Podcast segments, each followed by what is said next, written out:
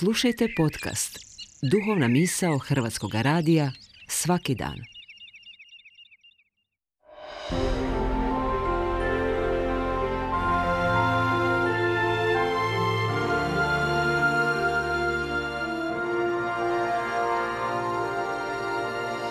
Duhovna misao. Urednica je Blaženka Jančić.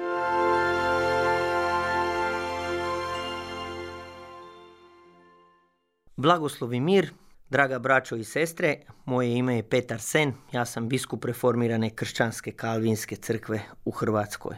Čitam vam riječ Božju kako je ona zapisana u Evanđelju po Luki u desetoj glavi od 29. do 32. redka. A on se htjede opravdati i zapita Isusa, a tko je moj bližnji? Tada prozbori Isus i reče, neki je čovjek silazio iz Jeruzalema u Jerihon i pade među razbojnike. Oni ga oplijeniše, izraniše, ostaviše ga napola mrtva i otiđoše. Slučajno je istim putem silazio i neki svećenik, on ga vidje i prođe. Isto tako dođe i tamo neki levit, vidje ga i prođe. Amen. Ovo vrijeme koje sada prolazimo, to je vrijeme ekumenske osmine susret svih vjernika, molitvena zajednica, onih koji vjeruju u gospodina Isusa Krista. Evo ovom prigodom toliko lijepih iskustava dobijamo i blagoslova, gostujući kod jednih drugih ili djelovati u gostoprimstvu, primiti naše drage sestre i braću iz drugih crkvenih zajednica. Možda baš nije prikladno pročitati ovaj ružan dio ove prispodobe ili cijeloga gesla ekumenske osmine, ali to je taj dio koji ukazuje na istinitu ljudsku bit, na našu griješnost i padnost, kako može zlo da se dogodi i kako je čovjek sklon da učini zlo drugome čovjeku. Jako dobro svi mi poznajemo Božji zakon. Znamo da ima dvije ploče, dve table Božjega zakona. Na prvom dijelu je onaj dio koji se odnosi kako treba ljubiti Boga, a drugi dio je kako treba ljubiti naše bližnje. Ko je naš bližnji? Svaki stvoreni čovjek. Kalvin kaže da je čovjek zato stvoren za čovjeka da bi u ljubavi djelovao. To je cilj Božji, da u čovjeku ljubavi bude, a ta ljubav ne može biti drugačija nego samo njegova. Kako se sve to izgubilo, draga braćo i sestre? Evo vidimo, čovjek čovjeku je vuk, ratovi kucaju na naša vrata, nema mira, nema mogućnosti da bismo u jednostavnosti, u miru, jednostavno živjeli naš život.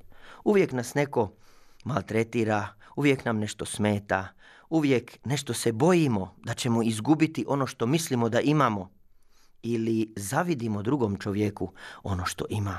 Na to ovaj dio ove prispodobe ukazuje da bismo se pokorili i ispovjedali naše grijehe i u potpunosti predali naše živote gospodinu Isusu Kristu, koji i ovim putem u ovoj prispodobi pokazuje ovom pismoznancu da nije dovoljno samo vaditi se na to da smo bogoljubni, da smo kršćani nominalno, da se pravimo da smo takvi.